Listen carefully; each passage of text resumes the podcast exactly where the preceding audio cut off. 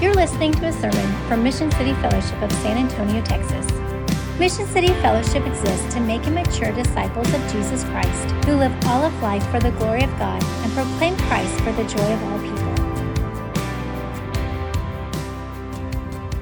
Today's sermon is from John 11, 1 through 44. Now a certain man was ill, Lazarus from Bethany, the village of Mary, and his sister, sister Martha. It was Mary who anointed the Lord with anointment and wiped his feet with her hair, whose brother Lazarus was ill. So the sisters sent to him, saying, Lord, him who you love is ill. But when Jesus heard it, he said, This illness does not lead to death. It is for the glory of God, so the Son of God may be glorified through it.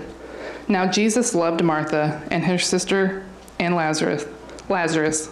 So when he heard that Lazarus was ill, he stayed two days longer in that place where he was. Then after this, he said to the disciples, Let us go to Ju- Judea again. The disciples said to him, Rabbi, the Jews were just now seeking to stone you, and you were going there again? Jesus answered, There are not twelve hours in the day. If anyone walks in the day, he does not stumble, because he sees the light of this world. But if anyone walks in the night, he stumbles, because the light is not in him.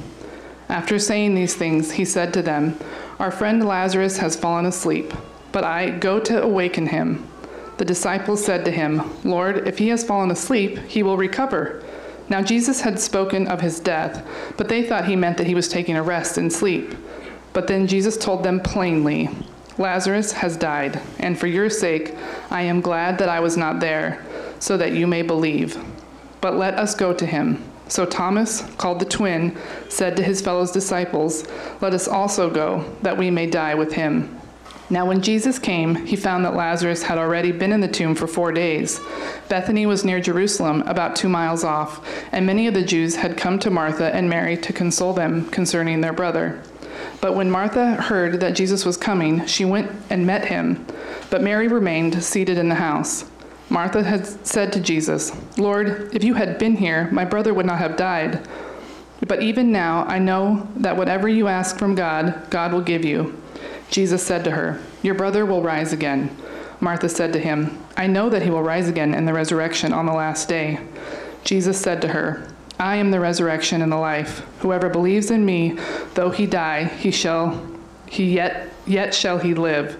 And everyone who lives and believes in me shall never die. So you believe, do you believe this? She said to him, Yes, Lord, I believe that you are Christ and the Son of God who is coming into the world. And when she had said this, she went and called her sister Mary, saying in private, The teacher is here, and he is calling for you. And when she heard it, she rose quickly and went to him. Now Jesus had not yet come into the village, but he was still in the place where Martha had met him. When the Jews who were with her in the house, consoling her, saw Mary rise and quickly go out, they followed her, supposing that she was going to the tomb to weep there. Now, when Mary came to where Jesus was and saw him, she fell at his feet, saying to him, Lord, if you had been here, my brother would not have died. But when Jesus saw her weeping, and the Jews who had come with her also weeping, he was deeply moved in spirit and greatly troubled. And he said, Wherever you where have you laid him? They said to him, Lord, come and see. Jesus wept. So the Jews said, See how he loved him? But some of them said, Could not he who opened the eyes of the blind man also keep this man from dying? Then Jesus, deeply moved again, came to the tomb. It was a cave, and a stone lay against it. Jesus said, Take away the stone. Martha, the sister of the dead man, said to him, Lord, by this time there is, will be an odor for he has been dead four days. And Jesus said to her, Did I not tell you that if you believe, you would see the glory of God? So they took away the stone, and Jesus lifted up eye, his eyes and said, Father, I thank you that you have heard me. I knew that you always hear me. But I said this on account of the people standing around, that they may believe that you sent me. And when he said these things, he cried out with a loud voice, Lazarus, come out. The man who had died came out, his hands and feet bound with linen strips, and his face wrapped with a cloth. And Jesus said to them, Unbind him and let him go. May the Lord bless the preaching of his word. Let's pray.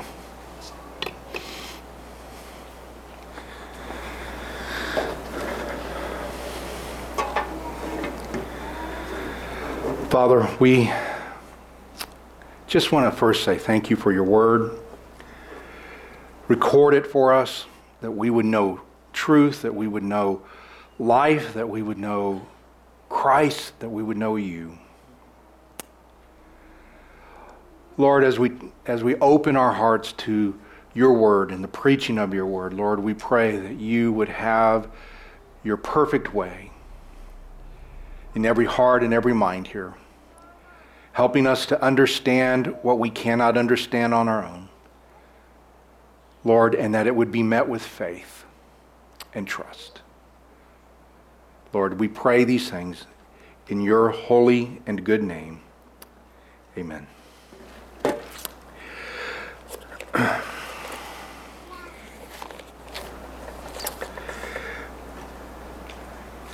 As has already been indicated, we continue this morning uh, to preach our way through the Gospel of John.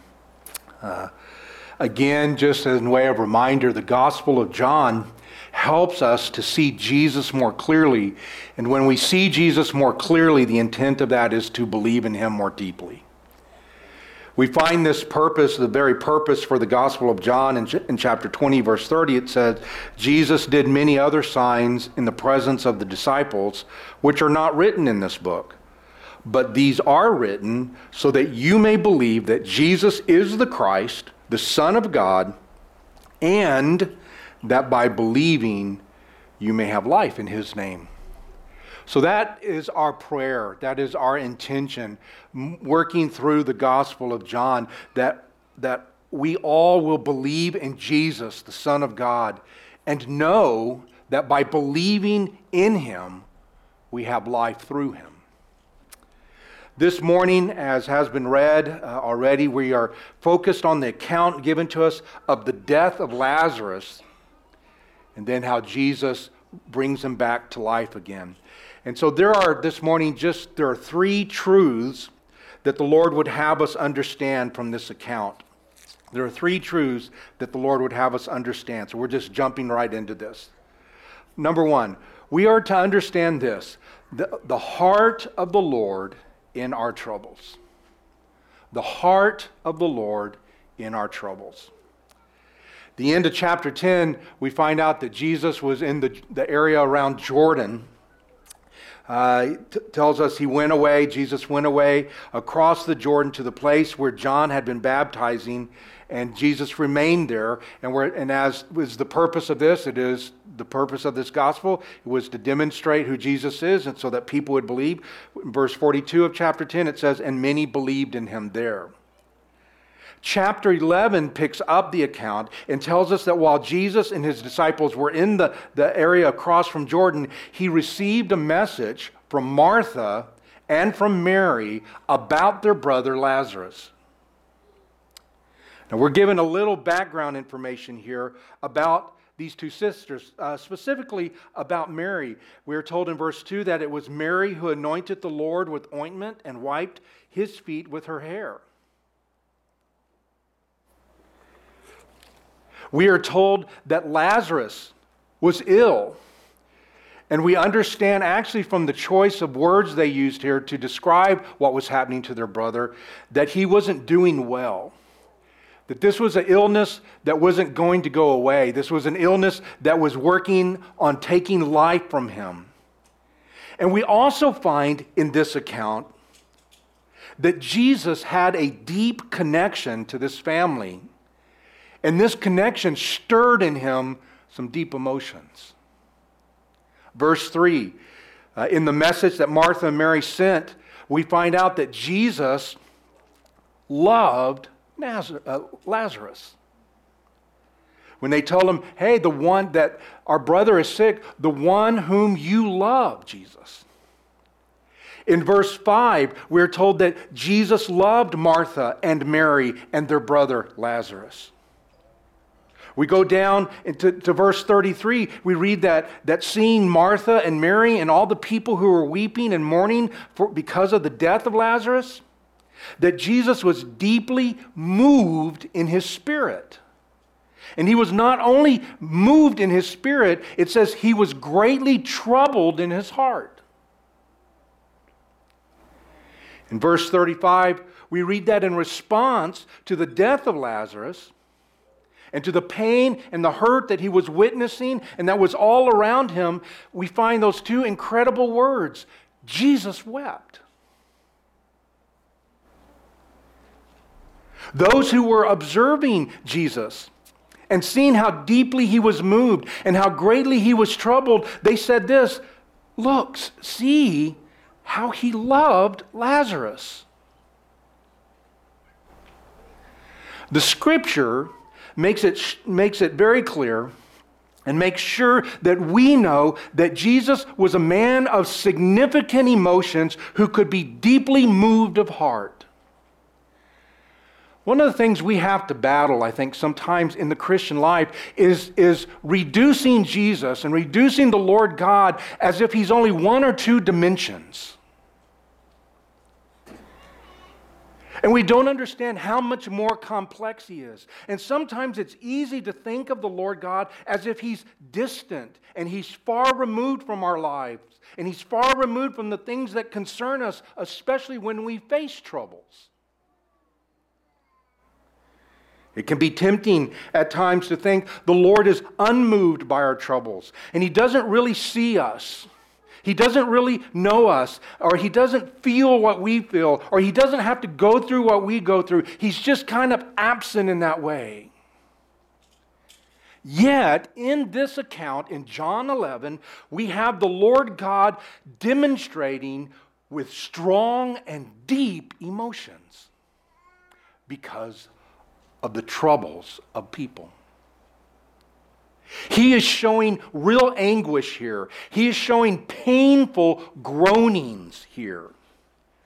What was gripping and moving his heart? It was the troubles of his friends, it was their plight, it was the crisis they were facing. And Jesus shows genuine human emotion that came from his heart that passionately cared for his friends.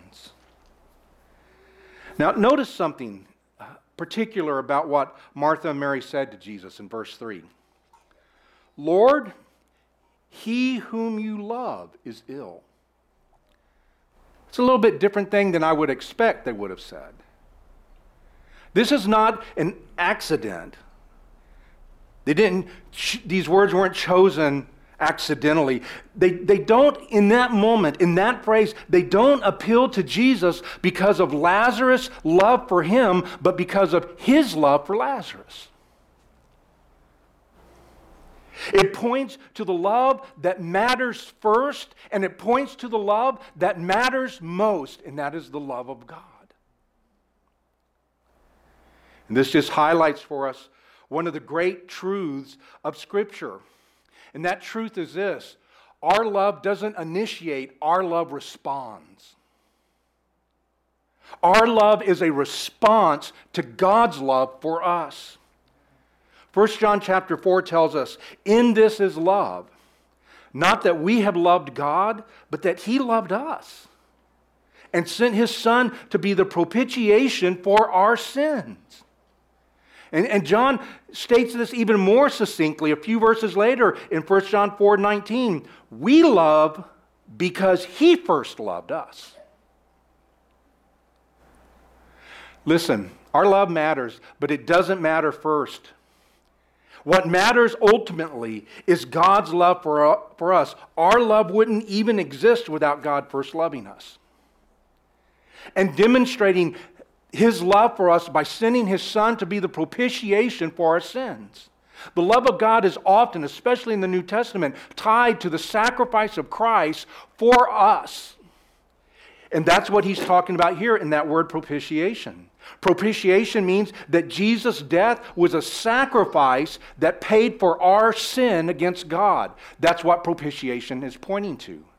Jesus died physically as a payment for the judgment on our sin. And what we find here is that God loved us first by sending his son to die for us to be this propitiation, this sacrifice for our sin. And because God first loved us, our love is a response, it's a reflex to his love, it's a reaction to his love. Our love only matters because God loves us. Because God is the one who defines what love is. Why? Because 1 John 4 8 tells us God is love. Love isn't God. Love doesn't define God. God is love. God defines love. And we understand from that that all of his children, all of his people experience his love without limit, without hesitation, and without conditions. Yet, how quickly we forget the love of God. I know in my life it's easy to forget the love of God. I think this is one of the reasons why we, we are always teaching on the love of God, why we're always preaching on the love of God, why we should always be reading about God's love, why we should be singing about His love, why we should be reminding ourselves of God's love, why we should be reminding each other of God's love. We pursue a greater understanding so we will have a greater experience of God's love. And in response to that, our love increases for God. When our understanding and experience of God's love is deeper, then our love for Him will grow. Like what Matthew Henry said, our love for Him is not worth speaking of, but His love for us can never enough be spoken of. So we want our understanding of the Lord's love for us to ever be expanding. We want to consider the texture of that love. We want to understand the reach of that love. We want to understand the dimensions of the love of God. We want to understand the intensity of the love of God. We want to understand the strength of the love of God. We want to understand the impact of the love of God. We want to understand the power of God's love. Family, friends, God loves us. No, really, He does. It's not a superficial, warm, fuzzy kind of love either. He loved us so much, He sent His Son to die in our place for our sin to give us His life.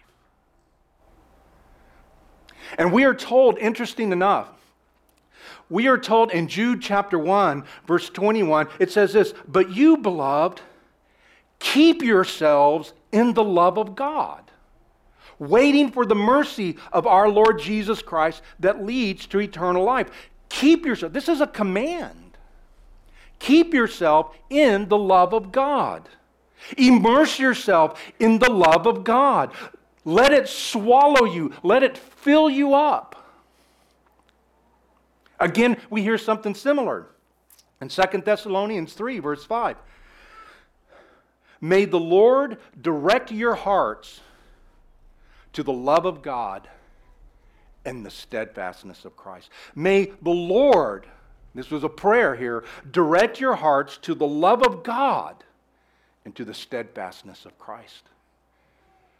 Why do you think these things are being said like this? Why are we commanded to keep ourselves in the love of God? Why, we, why is it being prayed that the Lord will direct us to His love? It's because it's so easy for that to become obscure in our life, to be, to be, to be difficult to see it. Again, in Ephesians chapter 3, Paul prays something very similar that you, being rooted and grounded in love, may have strength may have strength to comprehend with all the saints what is the breadth and length and height and depth, and to know the love of Christ that surpasses knowledge. Family, let me ask you do you think it's important to our God that we, we grow and stay in His love? Yeah. Scripture encourages us and instructs us that we are to know the full measure and the full reach of God's love. Listen, our hearts grow cold when our understanding of God's love lags. When we don't pay attention here, where we don't go after these things to truly understand them. Our hearts are easily move on to other enticements when our joy in God's love wanes or depletes. You see, family? We were created to receive God's love and then return it to Him and love to Him. We were then recreated in Christ so that purpose could be restored in us to receive His love and respond in love back to Him. And God's love for us is essential in our life. It protects us, it defines us, it controls us, it strengthens us. That's why we read just a few passages from, from God's Word Romans 5 8. But God shows His love for us in that while we were sinners, Christ died for us. Psalm 36, verse 7 How precious is your steadfast love, O God. 1 John 3, verse 1 Behold, or, or see what kind of love the Father has given to us that we should be called children of God, and so we are. Galatians 2:20 I have been crucified with Christ. It is no longer I who live, but Christ who lives in me. And the life I now live in the flesh, I live by faith in the Son of God. Listen, who loved me and gave himself for me.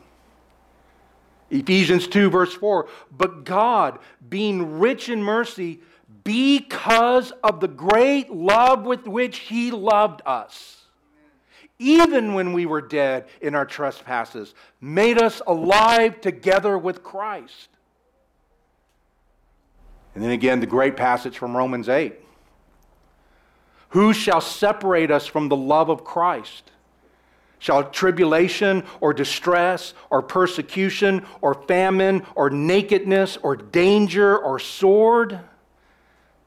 As it is written, For your sake we are being killed all the day long. We are regarded as sheep to be slaughtered.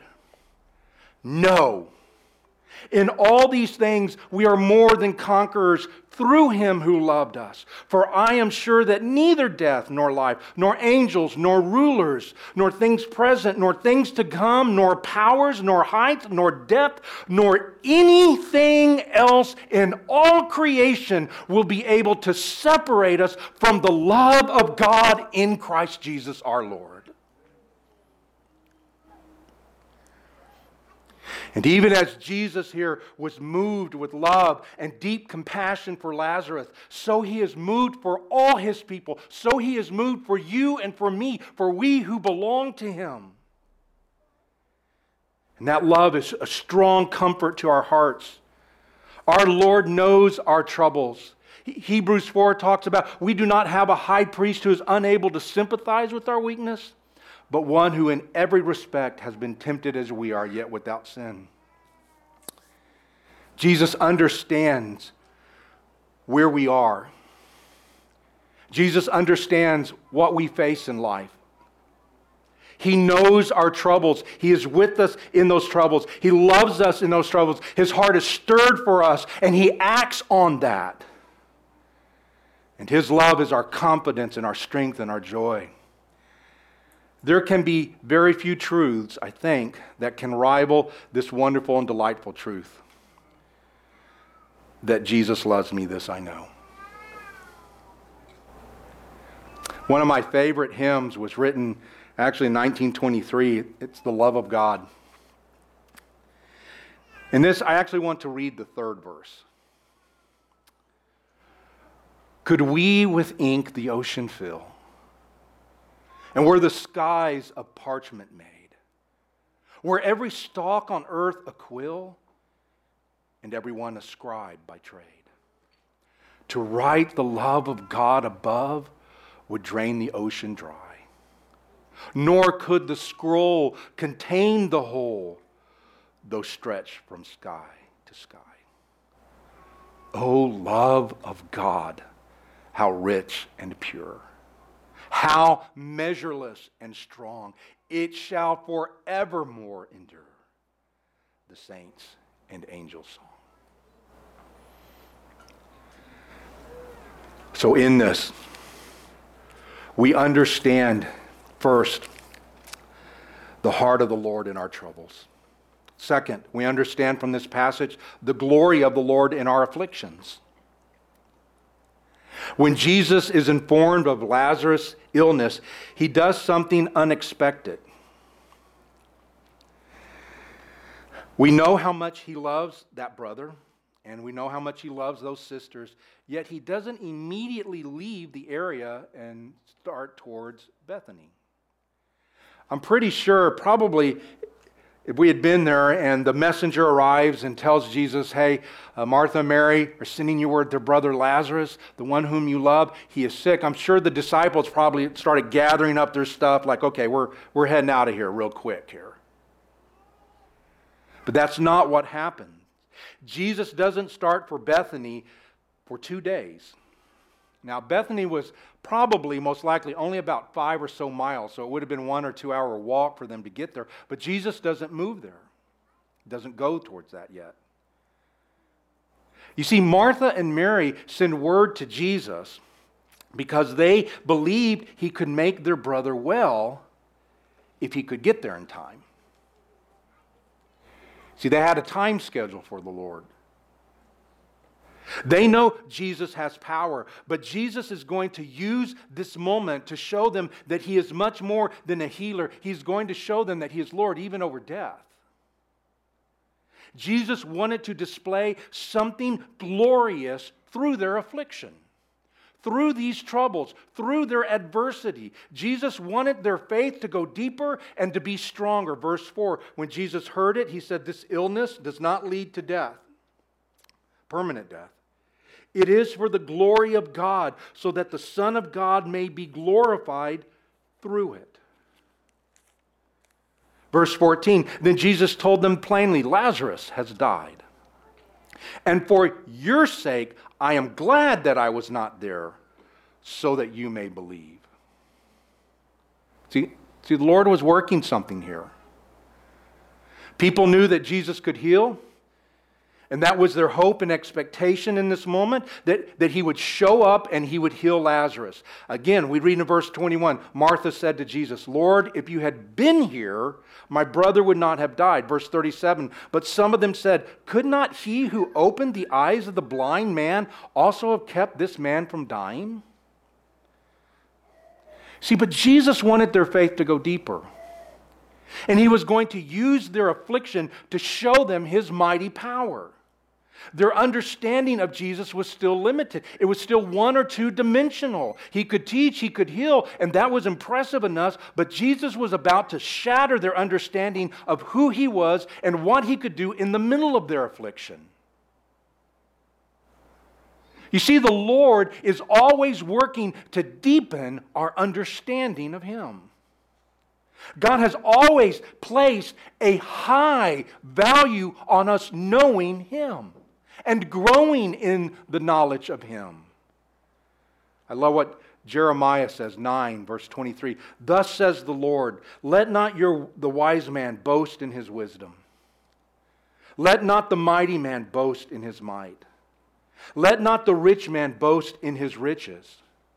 But let him who boasts boast in this, that he understands and knows me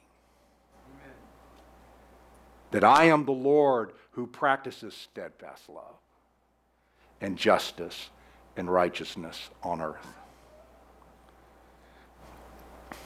And the Lord is using what is happening in their lives, just as He uses what happens in our lives to show us not just His love, but His divine power and His ability to kind of shake us free from all the expectations and, and even the boxes that we put Him in. He does this through our afflictions. He does this through our adversity. He does this through our struggles. The Lord uses the hard things in our lives to demonstrate and show His love, and then to demonstrate and show His goodness and grace. Our afflictions and adversity are used by God to glorify Himself. To glorify Himself. Now, let's think for a moment about that. I think we need to understand God doesn't need us to say, Hey, God, how wonderful you are. He doesn't need us to say that to him. He's completely self sufficient in himself. He understands and is beautifully at rest. He's beautifully in communion with the Son and the Spirit. There's a community there that continually encourages and feeds and builds it up. He's not looking to his creation to tell him something about himself he doesn't know. He doesn't need our praise. Listen, the way it works in creation, the creation needs to praise the Lord. The Creator doesn't actually need their praise. And when we're talking about God glorifying Himself, He's talking about doing something that will, that will help us. When we see His glory, when we understand who He is, we bow down before Him, we worship before Him, our hearts trust in Him. That's why He reveals His glory. That's why He's seeking to glorify Himself through a very difficult situation. It is to show that He is God. It is to show that He is able. It is to show that He is good. We can trust Him. I mean, think about what would have changed in the hearts and the minds of those people who were involved in this account here, or what was happening in John 11. Lazarus himself experienced death and then came back to life. What do you think would have happened to him after this? How about Martha and Mary? Witnessing their brother die, and then live again at the command of Jesus. Imagine what that would have done in their hearts.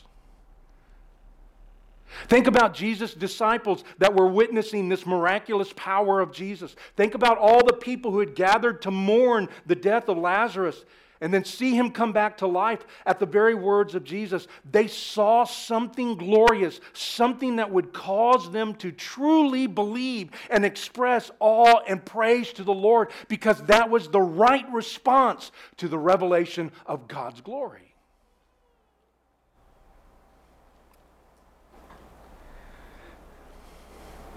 And we can be sure in our life that in all things that concern us, all things that touch on us, God is at work to glorify Himself, including in our afflictions.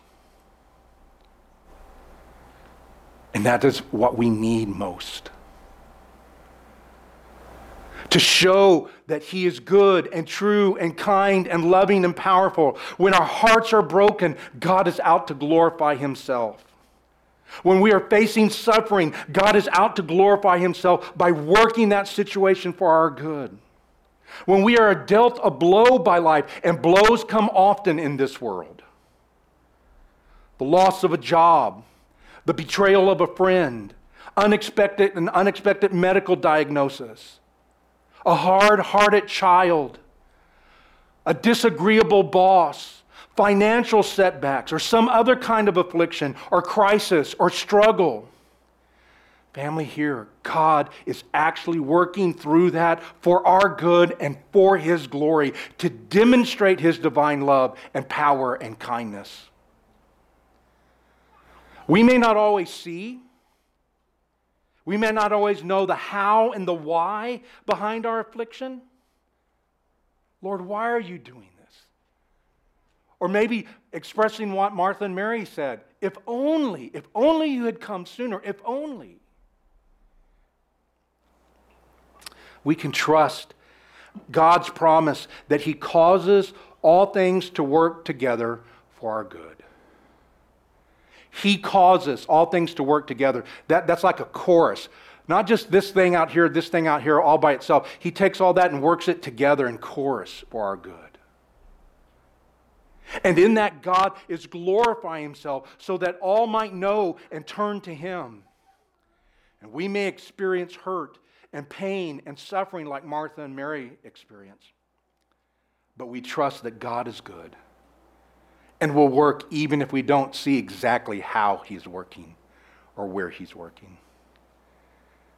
You see, how we deal with affliction has everything to do with how trustworthy we believe the Lord is. Can we trust Him with our lives, even if we don't understand? That even though we don't understand, we know that He loves us, that He is good, that He has all wisdom, and that He has all power. You know, I remember the first time we took our daughter to get her, her vaccinations, she was so happy. She was such a cute baby. And in the doctor, she was just so happy there, you know. And then the shock came. And I remember looking at her face. I don't know how old she was six months, nine months, whatever it was.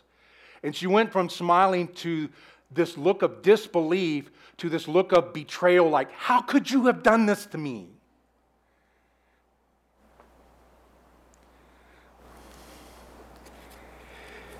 Well, you know what?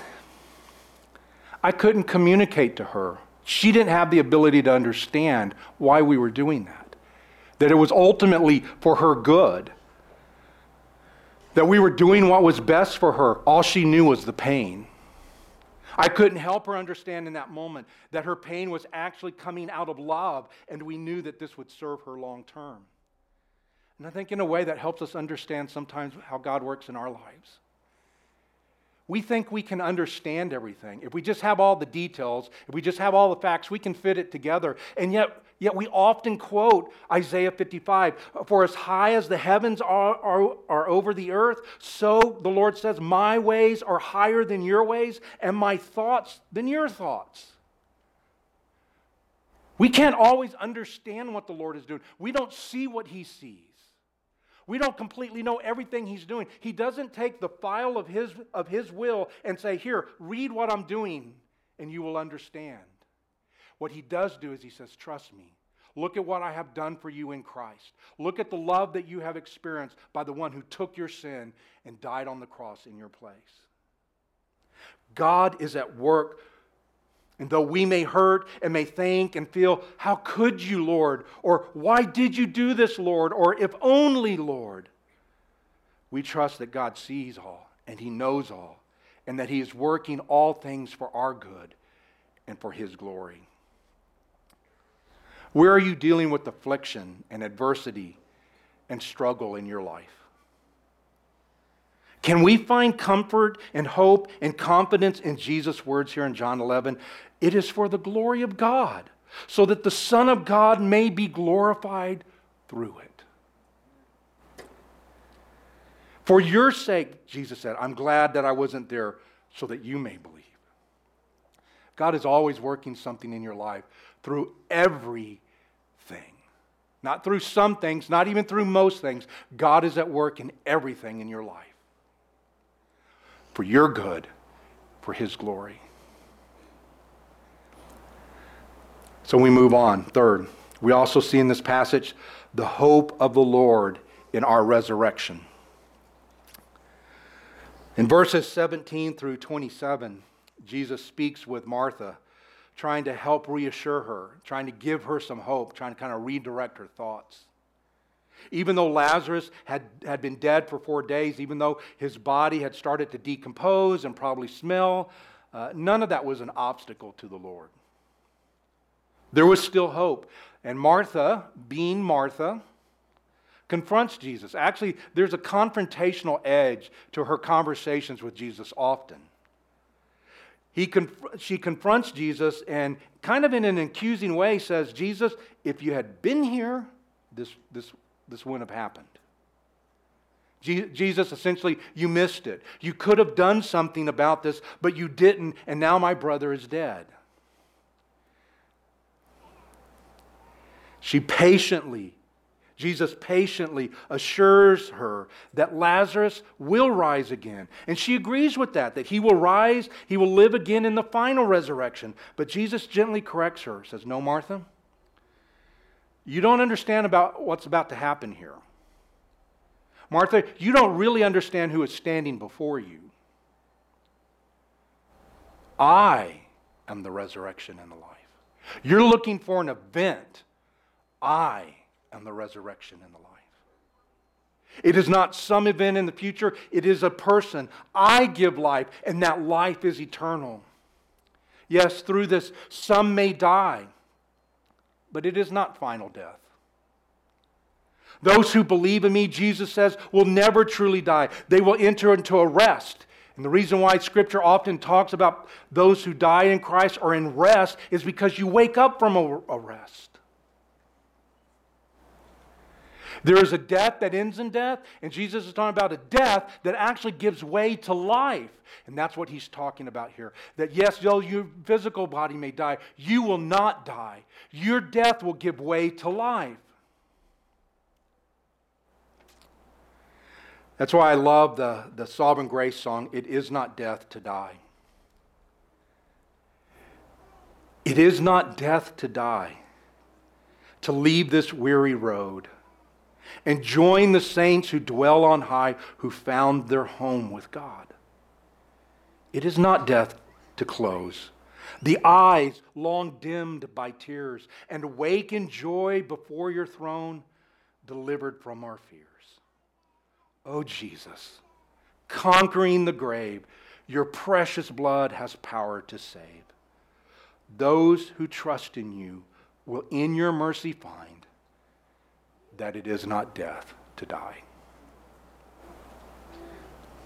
You know, it's like what the psalmist wrote in Psalm 23 that we walk through the valley of the shadow of death. Death, because of Christ, is a shadow. I remember reading about uh, Dr. D.G. Barnhouse. He was the pastor of 10th Presbyterian Church in Philadelphia from 1927 to 1960. And Dr. Barnhouse relates a story about his first wife's death. They had had four children, and she dies soon after the fourth one. She dies from cancer. He and his children, he said, had been to her funeral service and they were driving home. And Dr. Barnhouse said that he was trying to think of some words of comfort that he could give to his children. And said, just then, a huge moving van passed them. And as it passed, the shadow of the truck swept over the car. And as the truck pulled out in front of them, an inspiration came to Dr. Barnhouse. He said, Children, would you rather be run over by a truck or by its shadow? The children said, Well, of course, Dad, we'd much rather be run over by the shadow. That can't hurt us at all. Dr. Barnhouse said, Do you know that 2,000 years ago, the truck of death ran over the Lord Jesus in order that only its shadow might run over us? This is what Jesus is talking about here. We are not hit by the full impact of death, only its shadow. The full impact was hit, hit Christ. Death is not final. And for all those who believe in Christ, death will always give way to life. And this is our hope. And just as Jesus called Lazarus out by the, his very words, so he gives eternal life to those who believe in him. See, the thing is, Lazarus was raised again back to life, but Lazarus also ended up dying again. The coming resurrection, when Jesus comes again, will mean that death is finally and fully defeated and death will be no more. And we will be raised with incorruptible bodies that will then live forever. I said this before, and I think this is good, and I, it'd be hard to, to go into all this anymore right now. But, but we need to be very clear that the true hope of the Christian faith is not in the immortality of the soul, it is in the resurrection of the body. Hear that again. The true hope of the Christian faith is not in the immortality of the soul, but rather it is in the resurrection of the body. Listen, Christ didn't promise an existence in some kind of spiritual realm for eternity. And we certainly aren't going to be floating on clouds playing harps with spiritual bodies. That's kind of the image that our culture has. We're going to have new bodies, and there's going to be a new world, and we're going to exist for eternity in that. That's what eternity is. The incorruptible the, the corruptible will put on incorruption, and the, the, the mortal will put on immortality. Listen, our hope is that Christ is going to raise us bodily again. This is our hope. This is what Christ offers. And so the question he asked Martha is the question he asks us in this very moment Do you believe? Do you believe the heart of the Lord in your troubles? Do you believe the glory of the Lord in our afflictions? Do you believe the hope of the Lord in our resurrection? Let's pray.